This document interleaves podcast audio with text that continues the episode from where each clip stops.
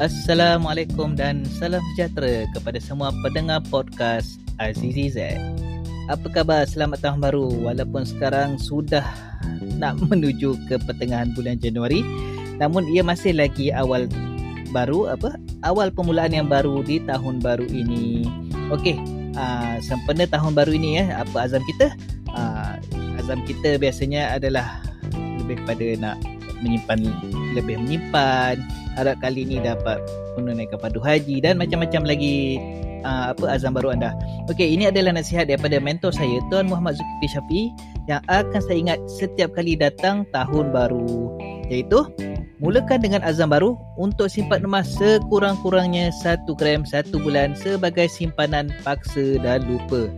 Dapat gaji atau hasil bisnes, tutup mata dan beli emas melalui akaun emas gap. Itu cara yang paling mudah dan paling murah untuk memiliki emas di Malaysia dan bukan sahaja di Malaysia, di Brunei, Singapura dan juga Indonesia.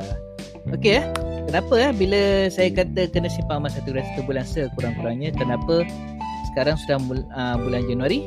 Uh, nanti sedar-sedar bulan Disember nanti kita akan ada lebih daripada 12 gram emas dalam simpanan. Ya, biasanya bukannya 12 gram tetapi lebih kerana apa majoriti yang menggunakan teknik ini akhirnya memiliki berpuluh-puluh gram emas dalam akaun. Lihat buktinya dalam banyak sekali dekat testimoni penyimpan emas. Okey. Ingat, beli emas ni duit tak habis. Sebaliknya, tak beli emas, duit itu tetap akan habis. Emas juga adalah duit tetapi dalam bentuk yang lebih kukuh nilainya.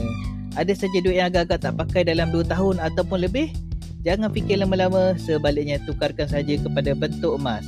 Kalau fikir lama-lama, nanti cepat saja duit itu habis. Okey, ini adalah tips simpanan emas. Okey, kenapa saya sudah amal sejak tahun 2014 lagi sehingga ke saat ini walaupun harga emas meningkat melebihi 100%. Alhamdulillah impaknya cukup besar terhadap keadaan kewangan keluarga saya. So, jom saya bantu sahabat sekalian untuk mula simpan emas rendah RM100 ataupun 1 gram sebagai safe haven asset. Baiklah, kita jumpa lagi di podcast akan datang. InsyaAllah, salam jumpa lagi. Assalamualaikum. Bye-bye.